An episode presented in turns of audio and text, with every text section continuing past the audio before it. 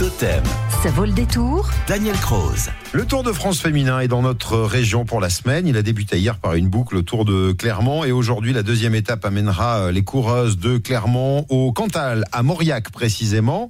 Elles vont passer par le Mont d'Or et laisseront sur la gauche la cité de Saint-Nectaire où nous nous arrêtons aujourd'hui avec Daniel Croze.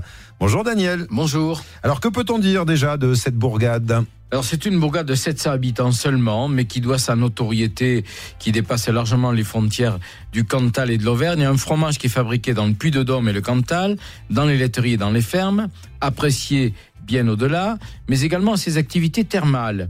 Saint-Nectaire-le-Bas est en effet une station thermale qui s'étire dans la vallée sur une longueur de 2 km et Saint-Nectaire-le-Haut est le centre historique qui est dominé par une magnifique église considérée comme un joyau de l'architecture romane en Auvergne.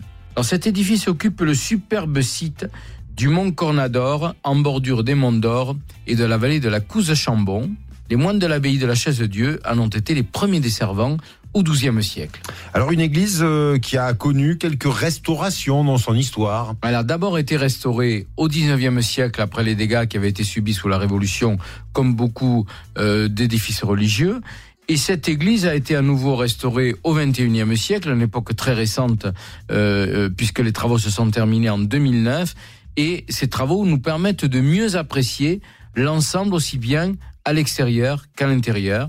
On remarquera le narthex à la robuste arcature à 3 baies décorant l'étage, la nef qui se distingue par sa voûte en berceau, le chœur surélevé avec ses six élégantes colonnes, les magnifiques 103 chapiteaux de la nef et du chœur témoignent quant à eux de la vivacité d'imagination et du sens de la composition de l'artiste.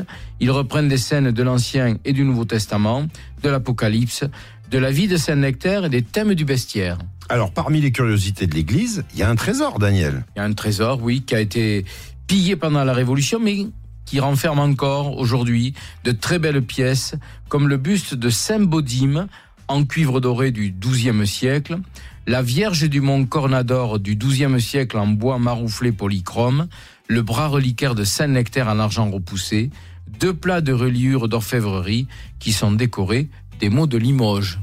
La question de Clémence dans un instant, qui habite euh, Église Neuve d'Entraigue dans le Cantal. Elle fréquente les thermes de Saint-Nectaire et elle aimerait bien connaître, Daniel, l'histoire des fontaines pétrifiantes. Vous allez lui raconter dans un instant. À tout de suite. À tout de suite. Avec Daniel Croze, Partez en balade et découvrez des anecdotes étonnantes sur nos régions.